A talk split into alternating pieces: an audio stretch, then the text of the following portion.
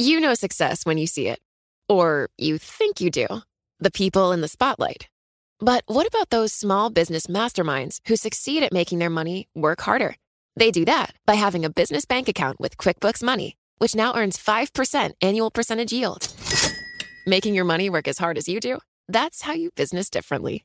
Learn more about QuickBooks Money at quickbooks.com slash 5APY. Banking services provided by Green Dot Bank, member FDIC. Only funds and envelopes earn APY. APY can change at any time.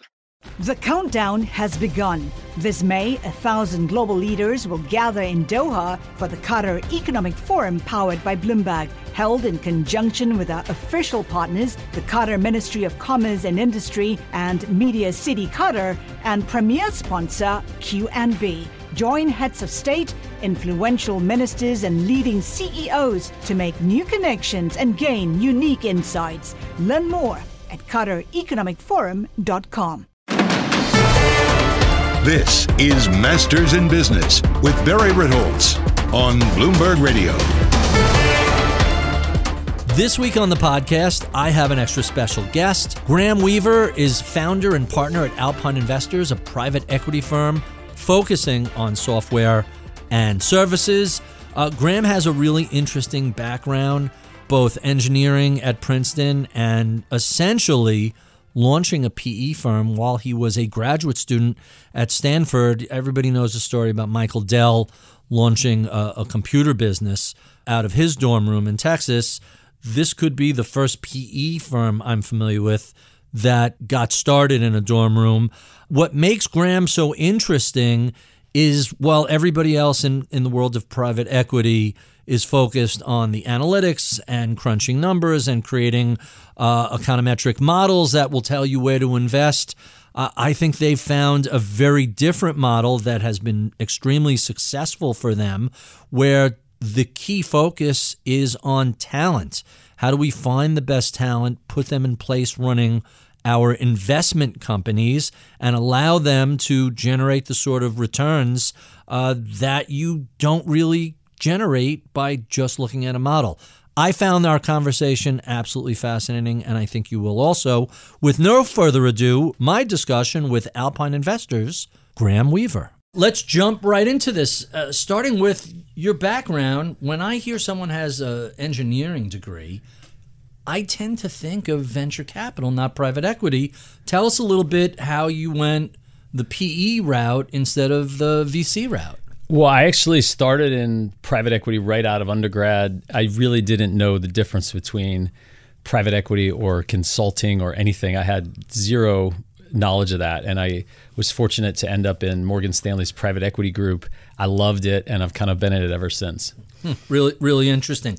So, is it from Princeton to Morgan Stanley, uh, and then uh, Stanford, or uh, am I getting the order? Yeah, I went. I was at Princeton, then I went to Morgan Stanley and their private equity. Then I worked at a firm called American Securities for a couple years, and then went to went to business school uh, after that. And, and, somewhere in the middle of this, there's a pig farm in Missouri that I am having a hard time figuring out what a pig farm has to do with with private equity. So the very first deal I worked on. So I come out of school, I'm wearing my cross pen and my lapel, and I'm like wearing a tie and all buttoned down. Exactly. And I, I think I'm a big shot being on Wall Street, and I get shipped out to this pig farm in Missouri, which was a deal Morgan Stanley had invested in. They'd invested a total of a billion, almost a billion dollars wow. of debt and equity.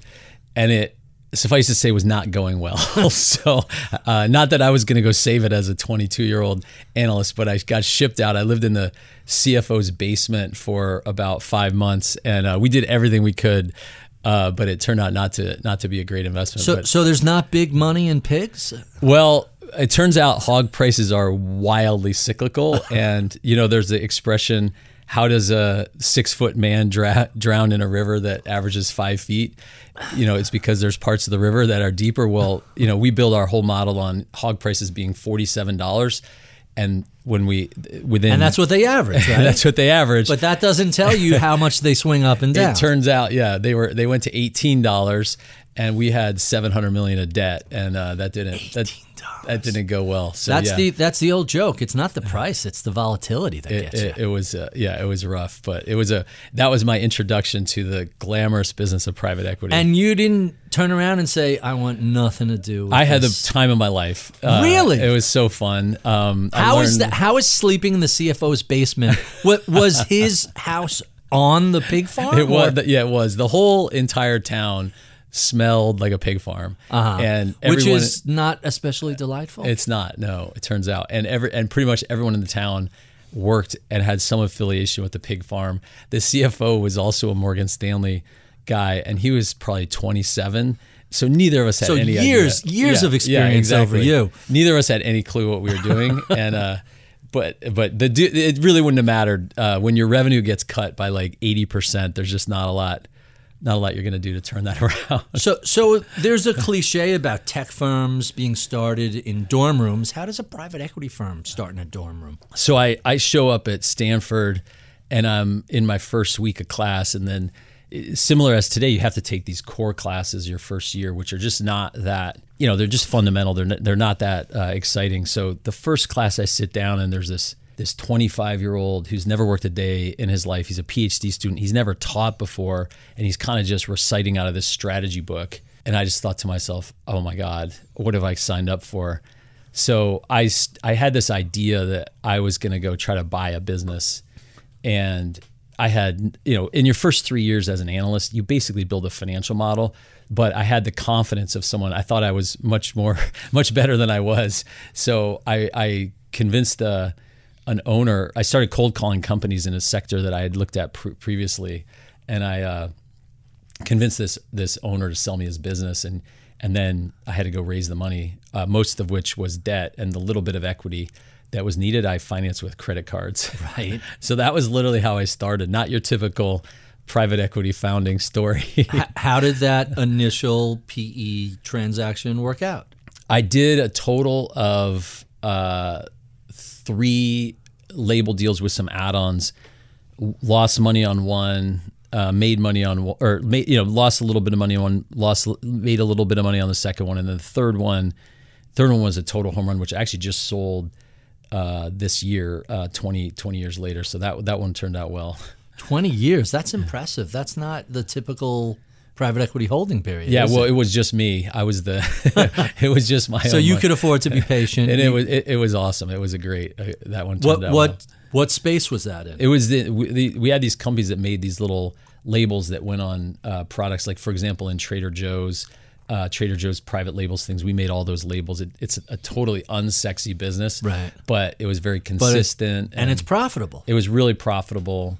And no one wakes up and says, you know, I'm going to be a hero because I'm going to save half a cent on my label. So it tends to kind of like just clip along like a bond. Right. So it, it turned out it turned out well, but I mean, I had absolutely no idea what I was doing, and uh, and so I made I made every mistake you can imagine. and it still worked out. When you launched in 2001, you started with 50, 55 million dollars, something like Yeah. that.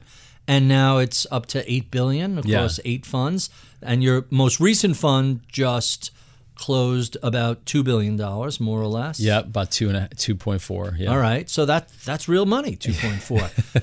Obviously, you're doing something right. The track record has to be attractive. Is it the same investors rolling over or or new and different investors? Who's the clientele for this? In the very early days, it was a number of individuals because no institution was going to back a twenty. Well, you have to have yeah. a certain track record, be Yeah. around for a certain length of period, be able to check all of their due diligence boxes, and that takes yeah, time I and, checked, money. and I checked zero of those boxes. Right. So- Dorm room, check. What else? What else we got? Yeah, track How old record. is he? 22? No. Sure. Let's know, write him a big check. Exactly. I checked no boxes. And that took me like almost a year to figure out. I went to all these institutions and I never got past the first meeting anywhere.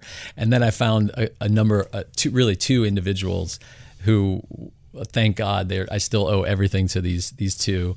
Um, one, I don't know if I can. can I Sure, you could say whatever you so, like. um, one was Tom Steyer, who ran for president. Um, Oh, he- sure. He was one of the early ones, and then uh, Doug Martin from the Stevens family, and they were just the two best investors you could ever have, and um, they they were supportive, and most importantly, they were supportive after Fund One, which was not a good fund. So that's the reason we're still in business. Why today. not a good fund? Just performance wise, or was it because when you launch in 01, we're still in the early days of a massive downfall in technology, media, internet, straight across the board. Not, you know, it's not, if, unless it's a distress fund, that's not the ideal time to launch. Yeah, I, I would love to say that it was the market, but it wasn't. it was self inflicted. Yeah. It was me making a lot of dumb mistakes, uh, being overconfident, you know, and and just investing in companies that looked great in a spreadsheet and didn't. What looks great in a spreadsheet is low purchase price and a lot of leverage. Mm-hmm. That looks always looks good in a spreadsheet, but the, The quali- leverage is the problem. the qualitative yeah the leverage is the problem and the qualitative things about is it a quality business those things you can't model in a spreadsheet and so i just made a lot of dumb mistakes and we actually the whole fund overall lost money i would highly barry not recommend having your first fund when you launch lose money it was a Probably not the best it was long term strategy. yeah, it was an anchor around our neck for pretty much a decade So that raises the question: If the first fund was a bit of a stiff, how did you raise money for the second fund? Well, thankfully, we were. Re- I, I really communicated a lot with Doug and Tom, and they understood. They could see us getting better. You know, they, uh, they could see us making a lot of improvements, fixing a lot of the things that we uh, got wrong, and both both of them were pretty seasoned investors. Both of them had had mistakes they'd made before, and so they, you know, thank God, were really supportive. And then and then it wasn't like immediately we started knocking out of the park either, but we started getting better and better, and um, and and then and then really around the time of the recession was when we really completely transformed and became kind of the the business that we are today. And, and it's a little bit of a cliche. They're not so much investing in a fund as they're investing in you as the manager.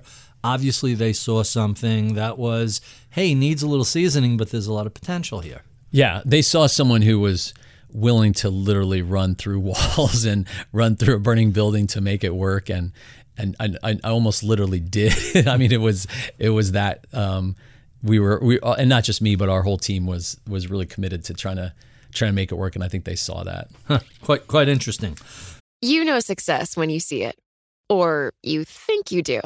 The people in the spotlight athletes, actors, artists. But what about the people behind the scenes? You know, the ones who make it all happen the lighting engineers, the sideline photographers, the caterers. They're small business masterminds.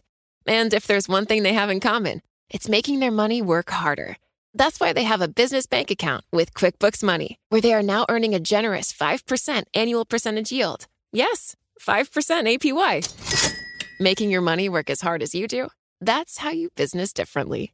Learn more about QuickBooks Money at quickbooks.com slash 5APY. Banking services provided by Green Dot Bank, member FDIC. Only funds and envelopes earn APY. APY can change at any time. Hi, I'm Ron Kruszewski, Chairman and CEO of Stifel. Financial advisors, if you're not growing your practice, you're losing market share. Stifel is a growing entrepreneurial, advisor centric firm built for successful advisors like you. Imagine having the resources of the largest wirehouses and the support of the boutique shops, but none of the bureaucracy to get in the way of you serving your clients. At Stifel, it's your business, your book, your clients. I always tell the advisors we're recruiting, I want you to come to Stifel and double or triple your business. Most of them laugh and shake their heads, but I'm serious. Don't take it from me, take it from Stifel's number one finish in JD Power's 2023 U.S. Financial Advisor Satisfaction Study. So, there's a reason why 148 financial advisors joined Stifel last year. Come join us and find out why Stifel is the firm where success meets success. Visit www.choosestifel.com. Stifel Nicolaus and Company Incorporated, member SIPC and NYSE. Collaborate for a greener future at the Bloomberg Green Festival, a groundbreaking celebration of the thinkers, doers, and innovators leading the way. From design and culture to technology, science, and entertainment. Hear from inspirational speakers and immerse yourself in climate solutions. July 10th through 13th in Seattle. Title sponsor Amazon. Official airline Alaska Airlines. Get 20% off using promo code Radio20 at BloombergLive.com slash Green Festival. I have to talk a little bit about your growth rate. You, began with fifty-four million dollars, all in. You're you're eight billion in assets totally. Obviously, a lot of that is not just growth, but uh, new investors coming along. But still, that's a as a as a PE company, Alpine has really seen quite a corporate growth trajectory. Tell us what led to this uh, success rate. Yeah, so when when the recession hit, we were uh, in we were not well positioned. We didn't. Now, when you say recession, Yeah. because some of our audience is Yeah. you know older than 25. I'm assuming you mean 0809, the 08, financial 09. crisis. Okay, Yeah, so- not the one in 2020, Right. and not the one that maybe happens sometime in 2022, and certainly not 2000. That's right. so the f- great financial crisis. So great financial crisis happens. We were we invested the last dollar from our third fund two weeks before Blue, uh, two weeks before Lehman Brothers blew up. Wow. And so we were out of money, and we had it took us forever to raise the next fund. But that period where we didn't have any money turned out to be the most important period for us. Why? Because we started deciding we were going to look at our own business. You know, kind of like rather than working in the business, we were going to start working on our business. Uh Uh-huh. huh. So I hired an executive coach. Um, Really? and he helped he he really helped me kind of redefine the business that I truly was in, which I'll come back to. We hired a consulting and coaching firm for our whole organization, and so we really started doing some soul searching, for lack of a better word, and then and and from that we really you know changed our strategy and developed kind of a new playbook. Um, So let me interrupt you there Yeah. because that you raised something that I'm fascinated by. So first, what leads you to say we need a pro to come in and show us how to do this? And second, how do you even go about finding an executive coach? That sounds like man, th- uh, that's a consulting field fraught with, you know, let's be polite and just say high risks. Yeah, it's it's it's a great question, and I am a huge fan of executive coaching. Uh, I have had a coach since 2009. I've talked to a coach every week or every other week since 09. No kidding. And we at Alpine have 23 coaches that are part of our um, they're they're 1099 folks, but they're part of our ecosystem that's available to our people at Alpine and our executives. So I'm I'm just a huge fan of coaching. And basically what I love about coaching is you you create space away from the busyness of the day to day and you ask yourself a bunch of really important questions, you know, what do I want? What's success look like? What do I want in, you know, what's a 5-year plan look like? And you actually have to really burn some energy and some thinking time thinking about um, those those answers, which are really hard answers, uh, which most of us never spend time thinking about. What was it just in the midst of the the crash and, and recession that you said, "Hey, maybe we just need a little help. We're not we we don't have the professional background to run the business. We know the investing side, but the business side is something very different. How, how do you get to that? Hundred percent. I mean, I think one of the benefits of face planning in your first fund Yeah. is that you get some humility, Right. And you, I- I've always just you know been open to learning from people that are smarter and better than I am, and so coaching was an exercise. Back then in 2009, it was not very well known, and it was definitely an exercise in humility of saying, I think I need some help. That that's the old joke. Experience is what you get when you don't get what you want, right? Yeah, exactly. So, yeah. so once you make the decision, hey, we want to bring in a professional to show us uh, ways to improve our business methods. How does one go about finding a, a, a business coach? So I had an introduction from a friend, and then we had a number of lunches. And his business wasn't going well in 09 either, as you could imagine. Well, who's, So, who's yeah. on other other than people doing distressed debt investing? Whose business was going great in 08? Yeah, exactly. Nobody. them so, and short sellers. Everybody else was in trouble. so we had this awesome conversation. I can still, it's one of these conversations you can still remember where you are and what, you, you know, exactly the moment. So Mm-hmm. we had, this is actually after I, I brought him on. We have this awesome conversation where, where I said, Hey, I have to, his name's JP Flom. And I said, Hey, I have to cancel our, our coaching engagement. I'm just too busy, which was like, we'd already decided ahead of time that there was, that was no go. I had to stick with it. Like we Right. made that agreement. So he, he texts back immediately says, no, we're having it. So I, I get on the phone. He says, "Well, what's you know what's so crazy that you're so stressed?" I said, "Oh my God, JP, you know I got to fly to Dallas and fix this, and then I got to you know we, we got a deal we're about to lose, and then we lost a huge customer in Chicago. Then I got to go to DC, and then, you know I'm going on and on." And he said, "Okay, well let's let's kind of slow down and chill out. Let's talk about Dallas. What's going on there? Well, we you know we just missed our bank projections the second time, and I'm, I'm going on and on." And he starts saying, "Well, tell me about the CEO in Dallas." I'm like, what does that have to do with anything? You know, we're in the middle of the Great Recession. Like, blah, blah, blah, you know, it's not. It's you know, it's a markets or whatever. Anyway, he it get, it comes to the point. He says, well, eventually he says, well, how would you how would you rate that that CEO? You know, A, B, C. And I was like, oh, you know, probably a B.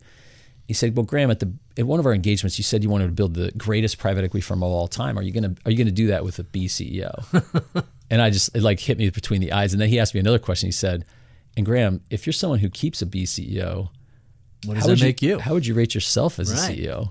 And I just, I like, it stopped me dead in my tracks. And that was really this light bulb that went off that ended up having us, having me realize I'm actually in the talent business. That's the fundamental business that I'm really in. And that was like 09 that we came to that realization and then started completely redesigning our, our firm to like r- build our companies around talent, build our firm around talent, build our investment strategy around talent.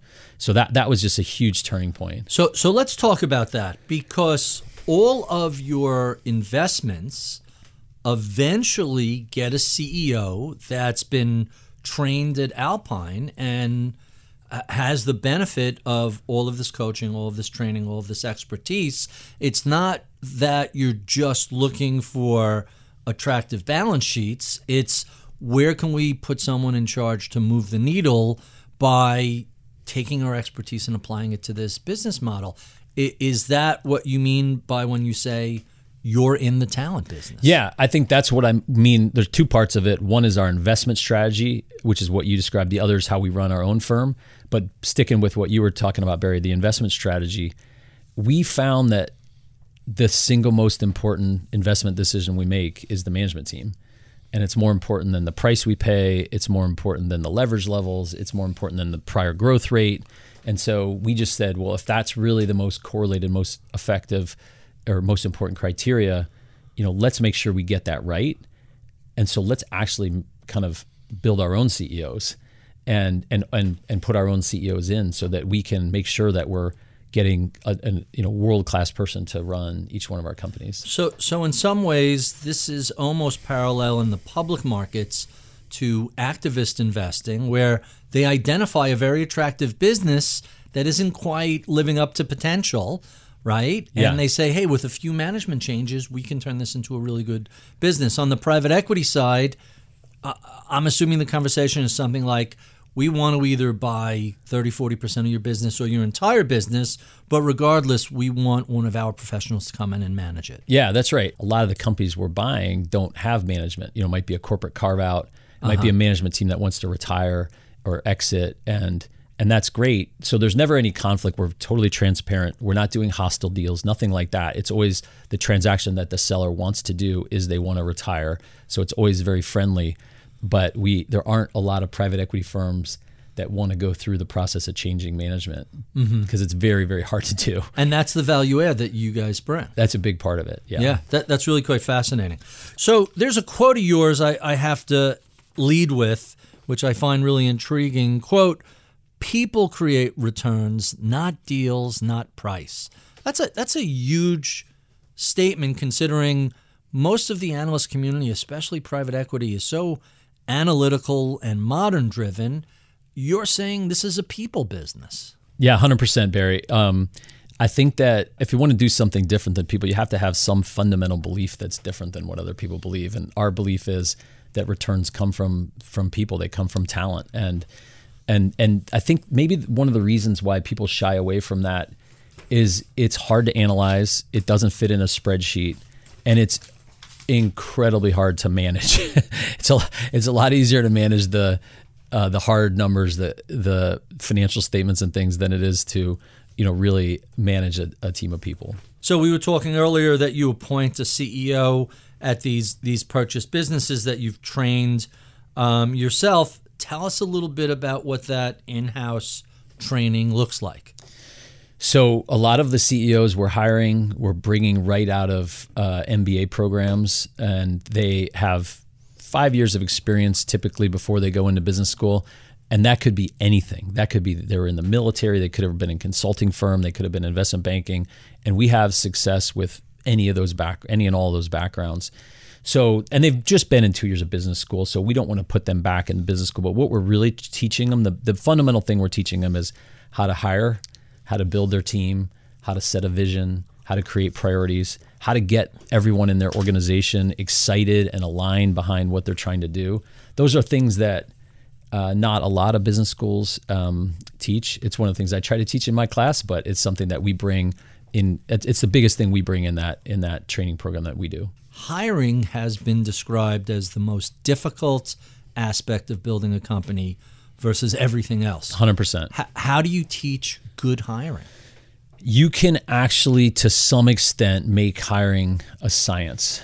Um, and the the simple I could talk for you I could talk for 3 hours about this but I'll try to do it in about 2 minutes which is you build a scorecard for what you want that role in that role a specific list of outcomes you want that role to do. And then as you're assessing a candidate you're looking for very specific evidence that they're going to be able to perform against that scorecard. And you have two things you're looking for attributes and experience. Those are the two different parts of the interview process. Well, we all know what experience is. Define what attributes means. So attributes is about who somebody is versus what they've done. So an example for us when we're hiring young people to become CEOs, we're looking at, you know, do they have a will to win? Do they have uh, emotional intelligence and self-awareness that they can get along with people? Mm-hmm. And then do they have grit? Can they are they going to be able to see things through after getting kicked in the teeth because right. they're going to get kicked in the teeth? So those are the three attributes that we're looking for. Those are wildly more important than experience because huh. they'll get experience quickly and you can teach experience. You can't teach those three things. You can't teach, you know, the will to win um, they, are kind of coming to us with that or they're not. That's an that's an intrinsic aspect of the personality. You either have it or you don't. There's no way you're going to learn that. Not in a, a period of time, or, or, we don't know how to teach it if it is right. Huh. Yeah, really, really interesting. So, so you mentioned your class. Let Let's talk about the management course that seems to be related to that CEOs in training. Tell us about that. Yeah. So the CEO in training is the that's the name for the people that we're hiring. Did you want to talk about that or the class itself? Either Both. Either okay. or. All right. So um, CEO in training is the name we give to those people we're hiring right out of business school. We're giving them that experience uh, training that I mentioned, and then we're putting them right in. Um, a lot of them are CEOs on day one of add-on acquisitions, and they get the reins, and they're you know they're off to the races.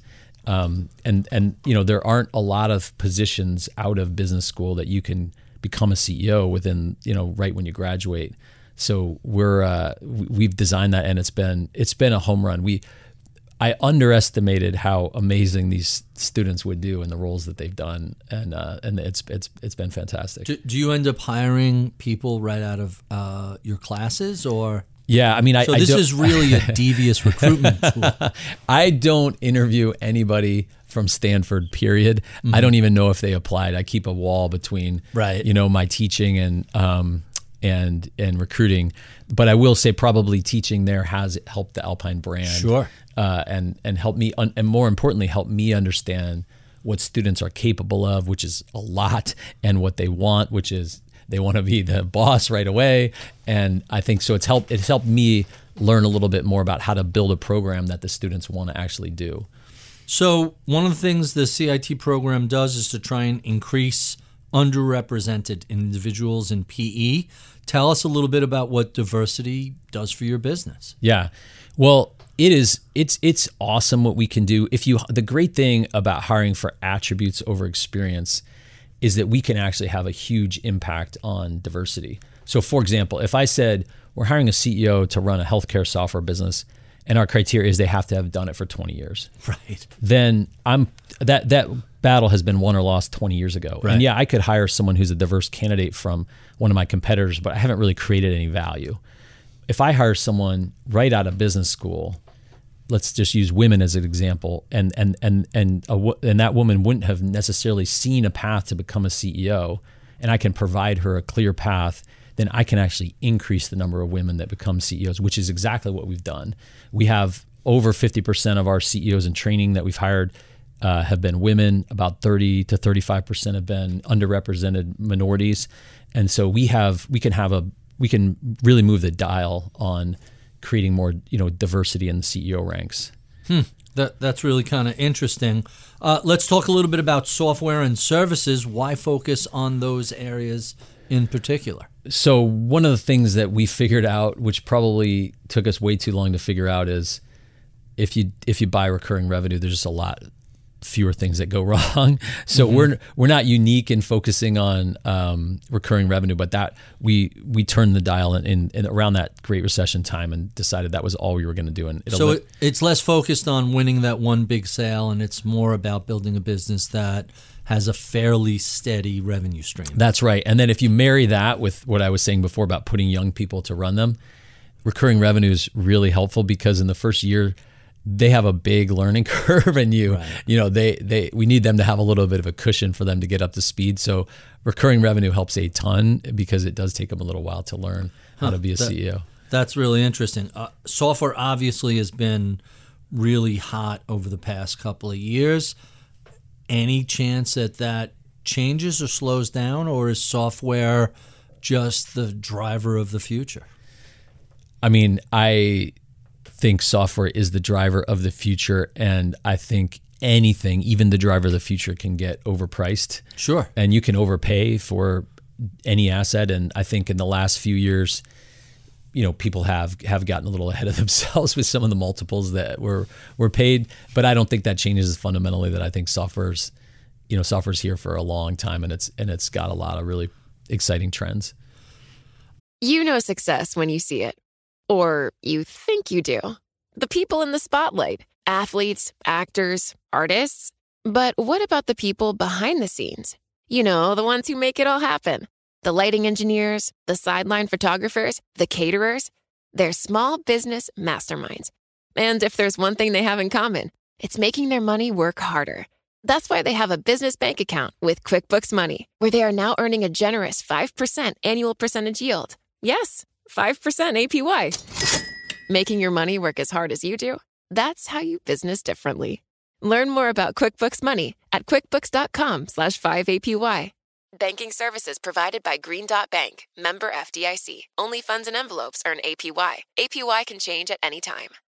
Success is more than the final destination. It's a path you take one step at a time. It's discipline, it's teamwork, and it's the drive and passion inside of us that comes before all recognition. It's what Stifel's been doing for over 130 years. Quietly, yet strategically, Stifel's become one of the fastest growing wealth management and investment banking firms in the country. Our financial advisors go beyond traditional wealth management to provide clients with direct access to one of the industry's largest equity research franchises and a leading middle market investment bank because success is the drive it takes to keep climbing, the passion to keep investing, the best of each of us made better by the best in all of us. And that is where success meets success. Start your journey at stifel.com. That's S T I F E L.com. Stifel Nicolaus and Company Incorporated, member SIPC and NYSE. Collaborate for a greener future at the Bloomberg Green Festival, a groundbreaking celebration of the thinkers, doers, and innovators leading the way. From design and culture to technology, science, and entertainment. Hear from inspirational speakers and immerse yourself in climate solutions. July 10th through 13th in Seattle. Title sponsor Amazon. Official airline Alaska Airlines. Get 20% off using promo code Radio20 at BloombergLive.com slash Green Festival. I'm going to ask a question. I'm going to have you put this back earlier in the hiring discussion because I missed something and I want to come back to it.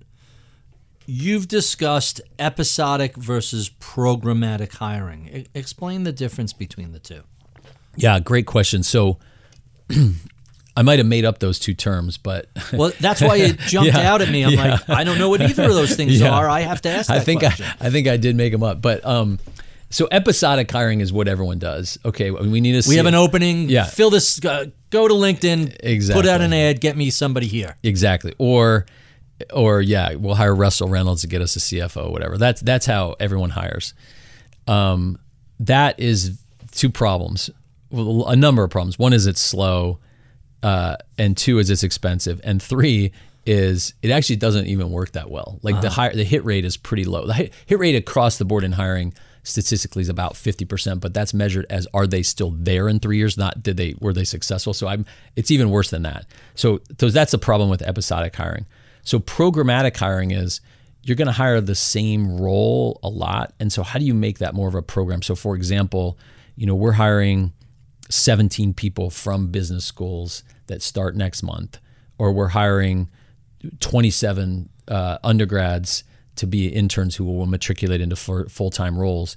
And, and then, so there's a group of people that are graduating. You can kind of have a class of folks. You can give them way more training. You can build a whole program using the pro, you know, to mm-hmm. use the mm-hmm. programmatic term around that, and it's just a lot more effective.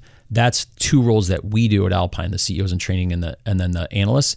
But then in our companies, you know, in some cases that's engineers, technicians, uh, where that's their recurring hire that they're doing, and we're helping them build programs to to start with people who don't know how to do those functions and bring them up, you know, through training to to to learn those. Huh. Really, really quite interesting. And you can scale. You can just scale a lot better, and you have a way higher hit rate doing so, that. So you're constantly maintaining a pool of either potential hires or actual employees that you're waiting to promote. Absolutely, yeah. Before we get into the current market environment for private equity, I have to circle back to you teaching at Stanford uh, at the graduate school. Tell us a little bit about the courses you teach and, and what students learn. So I, I teach two courses there. I teach uh, they're both they're both basically similar. One is for first years and one is for second years, but they're both centered around entrepreneurship. And the idea of the courses is that there's lots of classes on analysis and accounting and finance, and there aren't a lot of classes around how to actually manage people, lead people, and I'm talking the nitty gritty stuff of literally like what to say if you have to fire someone. Mm-hmm. My students have to roll. That my students will say, "Oh, I would just fire that person." I say, "Okay, great, I'll be them." Right, and you fire go, me, fire me, and then they have to do it, and they it's realize harder than it looks. It's a lot harder than it looks, or that, they'll say that's why people just cheat and send emails, which is always so mortifying. Yeah, that would not be uh, something we teach.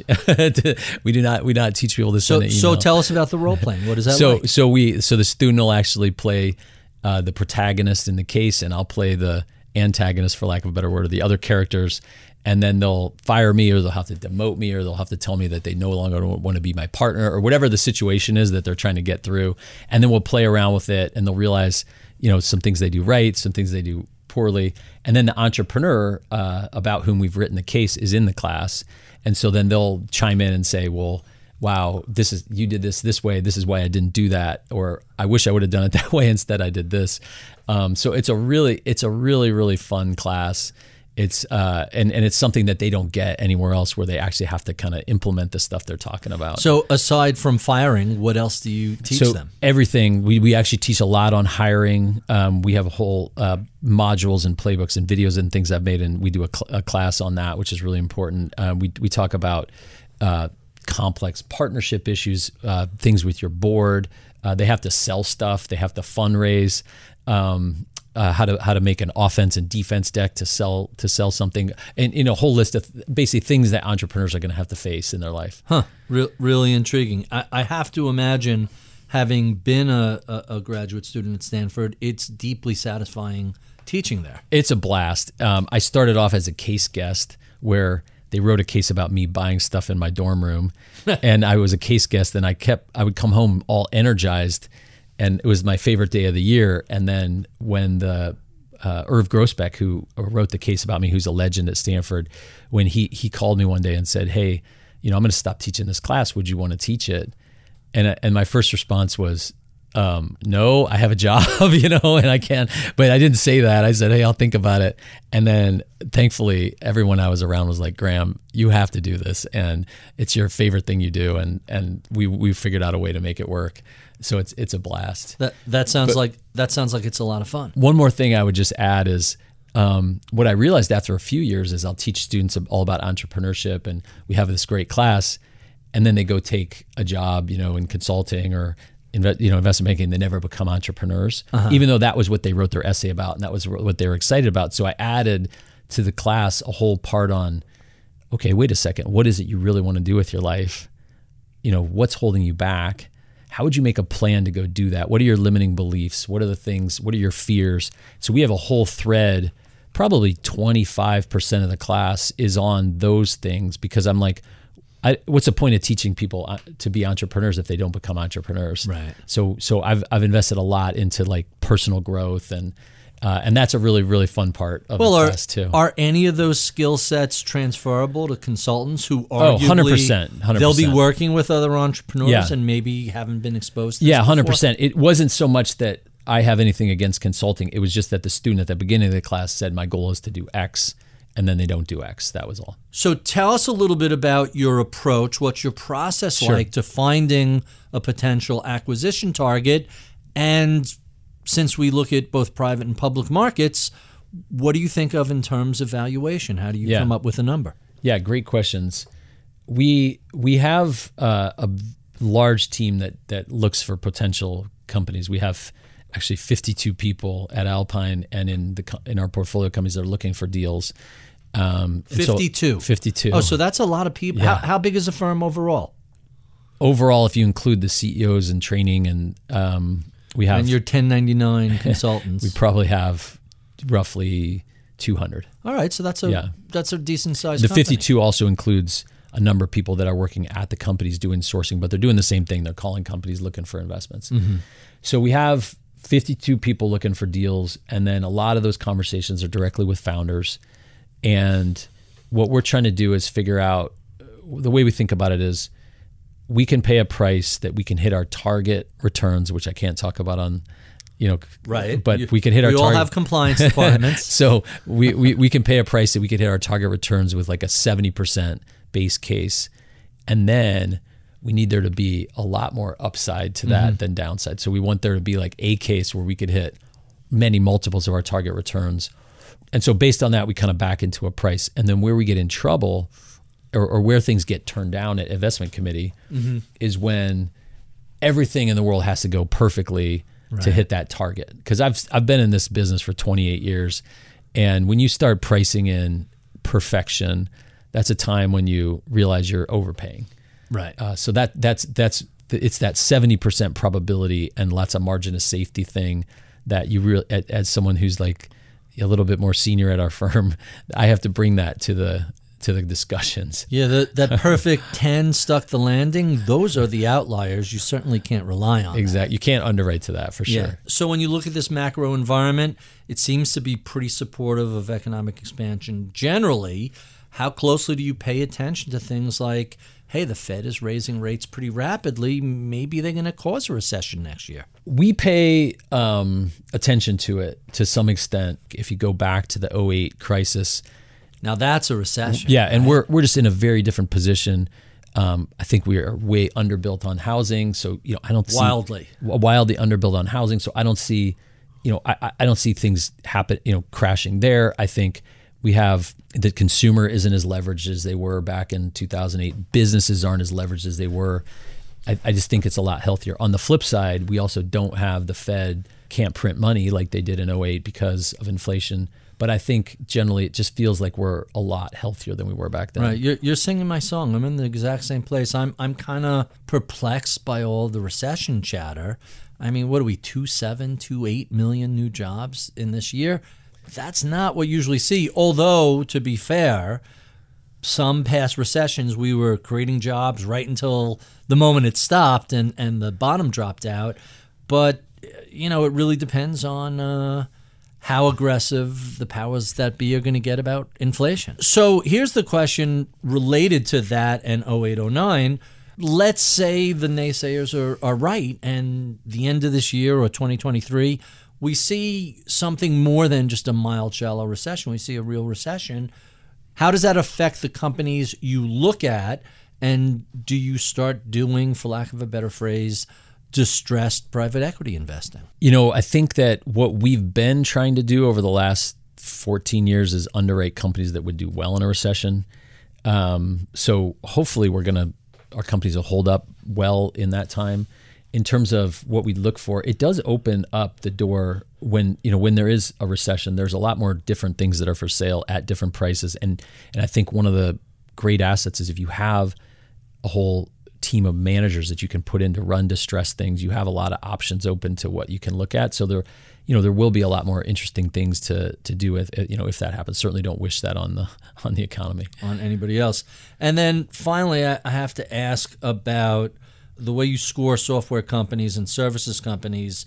You use a metric I really am not familiar with. ENPS. Can you tell us a little bit about that? Yeah. So I, I think in general that there are leading indicators and lagging indicators. Lagging indicator is revenue, EBITDA. Those are lagging indicators. But yet a lot of managers they try to manage to lagging indicators. It's like and that and that's just not very effective. So what we've tried to do is develop what are the leading indicators that are going to predict success. And the number one most important leading indicator, you're not going to be surprised to hear me say, is talent. Mm-hmm. So if you tell me I'm on the board of your business and and we're starting to build the world class management team, I can tell you in two years we'll have a home run investment. So one of those leading, two of those leading indicators related to talent are employee net promoter score, which is the NPS. You know, meaning how employees rate their employee. Exactly. Yeah. Would mm-hmm. would they would they recommend this company to a friend? Um, and we we measure that every quarter for every one of our companies. We measure it at Alpine. We wow. measure it for a whole bunch of different groups within Alpine, and then retention is the other big one. So if we can be managing those and getting those right, those are leading indicators that are going to help us set up, you know, the the revenue EBITDA to come later. And those are hard things to manage. Getting those those metrics right takes a lot of work. That's actually where I spend most of my time at Alpine, hmm. believe it or not, is making sure that we're uh, creating an environment where the best people want to be and stay. And most people, again, in the finance world, they don't think about kind of squishy, soft metrics like that but they should be. well, because they have a really outsized impact on the performance of a company. Absolutely. I, I, that, that's my view is they have they, they, they have the biggest impact. And my last question before I get to our favorite questions we ask all our guests, it's a little bit of a curveball. You were captain on a national championship rowing team in college. Was, yeah. Tell us about that. So you, you look like you rowed.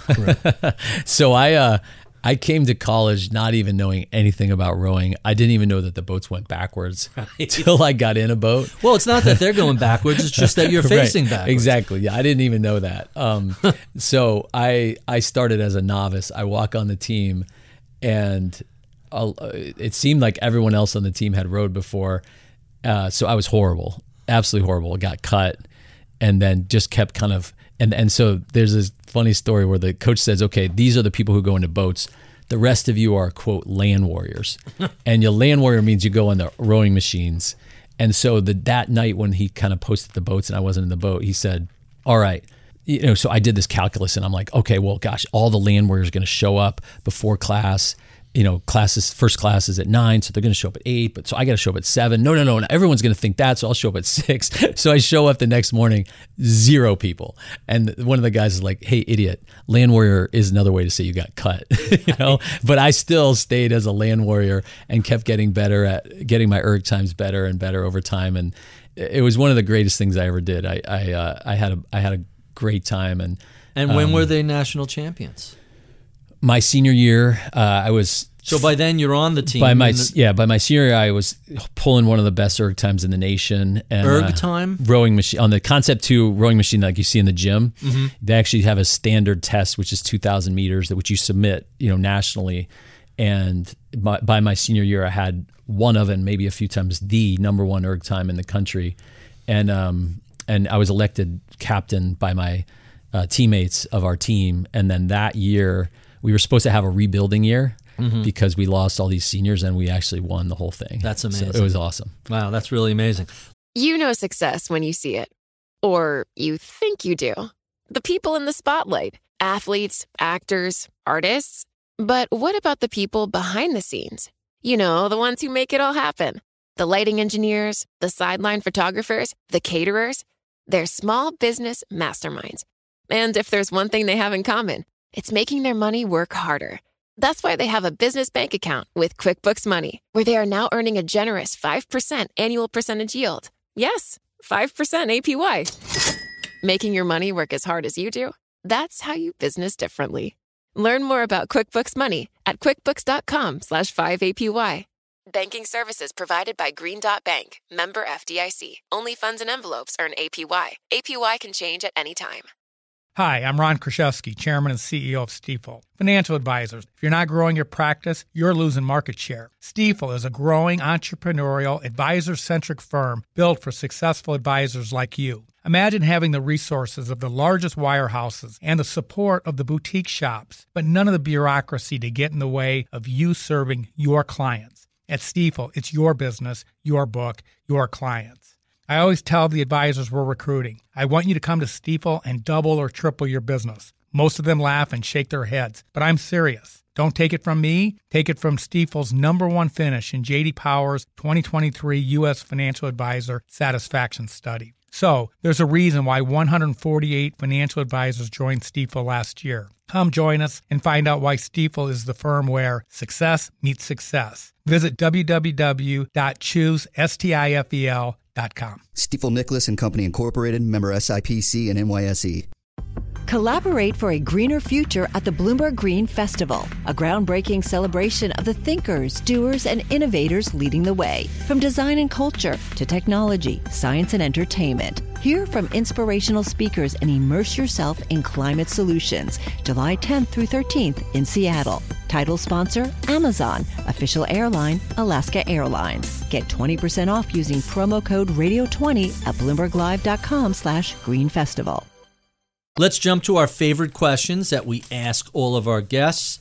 Starting with what kept you entertained during the pandemic lockdown? Tell us what you were uh, streaming. Um, I went on this whole Buddhist thing during the pandemic, and I started reading a lot about Buddhism and streaming Buddhism, and it was it was amazing. Meditating or meditating and just kind of learning about Buddhism and you know why we all suffer and how to you know how all these thoughts we have in our head are our own imagination. And I went on this whole kick during the pandemic, which was phenomenal. I highly recommend it. Huh. Uh, and and basically the the concept is that your reality is going through a filter and and everything that's happened externally you're telling yourself a story about what that Right. means and whether that's good or whether that's bad and that that's real your reality isn't what's happening it's the story you're telling yourself and that you have complete control over that story right. That's the classic narrative fallacy that's fallacy. yeah that's the narrative fallacy and that's kind of the fundamental premise of of buddhism which is your suffering is coming not from what's happening but the story you're telling yourself.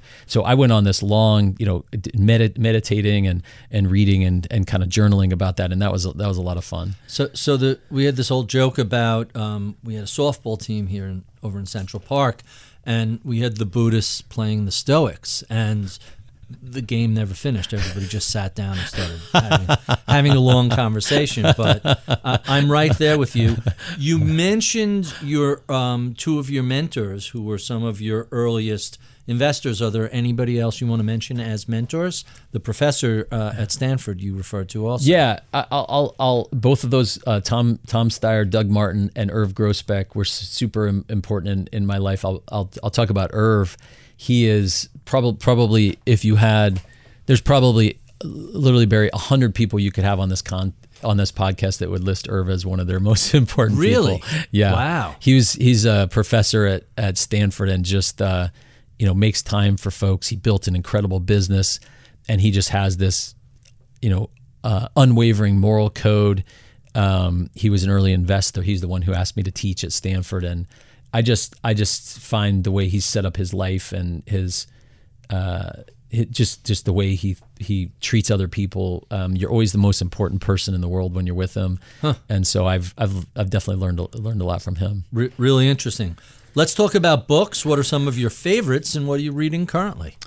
Um, I it's funny. I end up rereading like the same ten books. Uh, in terms of my favorites, I read. I have some I read currently too, but Good to Great, uh, Warren Buffett's biography, Snowball, Steve Jobs' biography by Isaacson, Walt Disney's biography by Neal Gabler, uh, Switch by Dan and Chip Heath, Made to Stick, Dan and Chip Heath, Buffett's annual letters. Like those are like I'm, I reread those, and and every time I reread them, I get kind of re-energized. And we've modeled a lot of our business and a lot of my life over uh, around some of the things I learned in some of those books. And a lot of those are required reading at Alpine. I, I can imagine. What are you reading currently? And and right now I started getting on this uh, Brene Brown kick. Uh, Mm-hmm. I, uh, I don't know if you've read some of her stuff, but the uh, the Gifts of Imperfection I'm reading right now, which is just phenomenal. She is. Uh, I, I actually downloaded it on Audible, so I get to hear her talk about it. But she has um, just this incredible way of talking about uh, about things that other people don't talk about, like shame and how to um, how to deal with the things you're not good at, and how to be intellectually honest and and admit when you don't know things. And she's, uh, I, I love I love her work. What's the title of the book you're reading currently? The Gift of Imperfection. That sounds re- really yeah, it's phenomenal. It's phenomenal. Um, before I forget, just as an aside, and you could edit this out. So, I went to law school with a guy named Lawrence Cunningham, who was the first person who recognized, hey, all these letters from Warren Buffett, they're really fascinating, deep stuff. He bound them. yeah, I bought that book. I own that book. that book has been a, like a perennial bestseller and it's a uh, you know the old joke about the two economists walking down the street one says is that a hundred dollar bill on the floor and the other says no if it was a hundred dollar bill someone would have picked it up it, it's the same He thing picked with it that up. Yeah. These these have been around for literally Yeah. uh, I, I mean i think he first started in like 90 or 92 something like that and buffett had been around for 30 years by then already or 25 years nobody had thought of doing this And you know what? Like it doesn't matter if it's crypto or software valuations or the internet.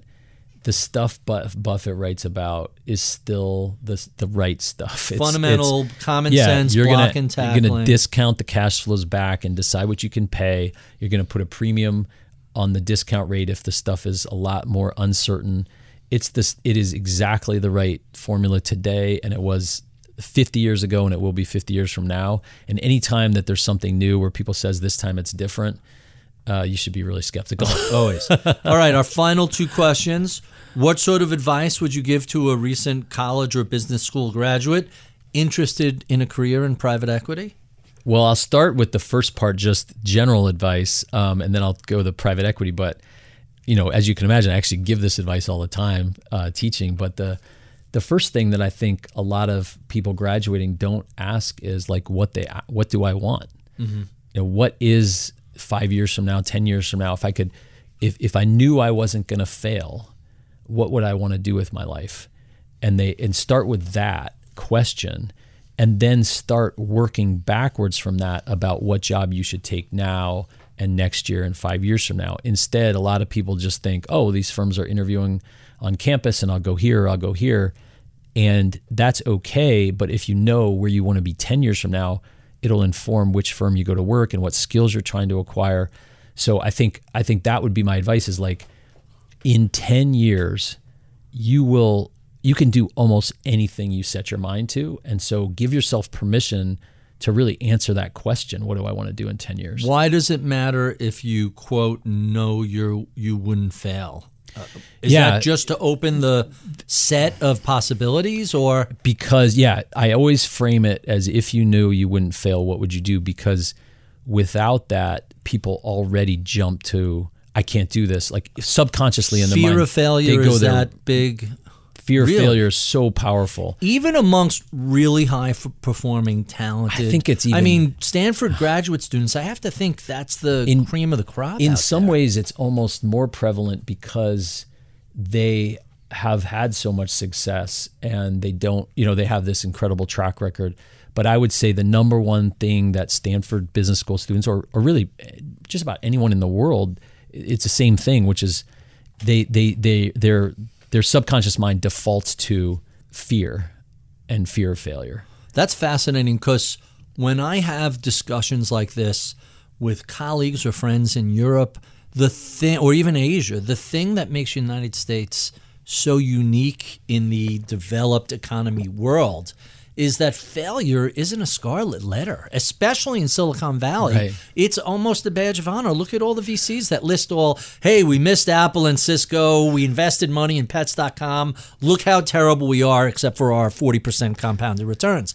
It's a badge of honor to say we tried this, face planted, brushed ourselves off, and moved on. But when you're starting out your career and you don't have anything to fall back on and you haven't yet had the success that you can look back, it's really scary for people. And the thing that they miss is they underestimate what they could really do in, in 10 years and they underestimate themselves. Huh. They forgot what got them that seat at Stanford Business sure. School and they compare themselves to you know their, their roommate or their classmate or something. So the other half of the question, oh, um, oh, in pri- advice uh, about private equity. Yeah, I would say I would say if if someone is interested in a career in private equity, I would I would say all private equity is not created equal, and there are, are thou- literally like probably a thousand different models, and figure out you know go talk to a bunch of companies that are doing uh, private equity in a whole bunch of different ways, and figure out what resonates with you and your interests and your superpowers and where are you going to line up because it's it's a very diverse industry and you know um, there are some firms that are making their money based on you know hardcore fundamental analysis you know our, we're making our money on talent there's others that are um, you know doing cost cutting there's a whole bunch of different ways and one or more of those is going to line up a lot better with what you're excited about and our final question What do you know about the world of software services and private equity today that you wish you knew 28 years or so ago when you were first getting started? Well, two things. The first thing is I wish I knew that it was going to work out fine.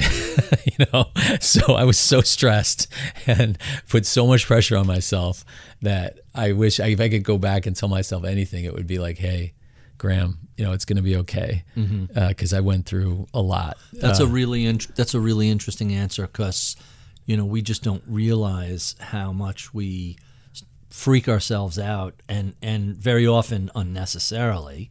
What's the second thing? The second thing would be I uh, would be I would if I could have realized earlier on just how important the the world of talent is and how that was really the thing that drove uh, drove performance because that that would have saved me a a decade. it uh, sounds really like um, you've honed in on exactly what makes your business work and and really uh, quite fascinating. Graham, thank you for being so generous with your time. We have been speaking with Graham Weaver, founder and partner at Alpine Investors. If you enjoyed this conversation, well, be sure and check out any of our previous 400 discussions that we've had over the past eight and a half years. You can find those at iTunes, Spotify, wherever you feed your podcast fix. We love your comments, feedback, and suggestions. Write to us at MIBpodcast at Bloomberg.net. Sign up for my daily reading list at Ritholtz.com. You can follow me on Twitter at Ritholtz. I would be remiss if I did not thank the crack team that helps put these conversations together each week. Robert Bragg is my audio engineer. Atika Valbrun is my project manager. Sean Russo runs all of our research. Paris Wald is my producer. I'm Barry Ritholtz. You've been listening to Masters in Business on Bloomberg Radio.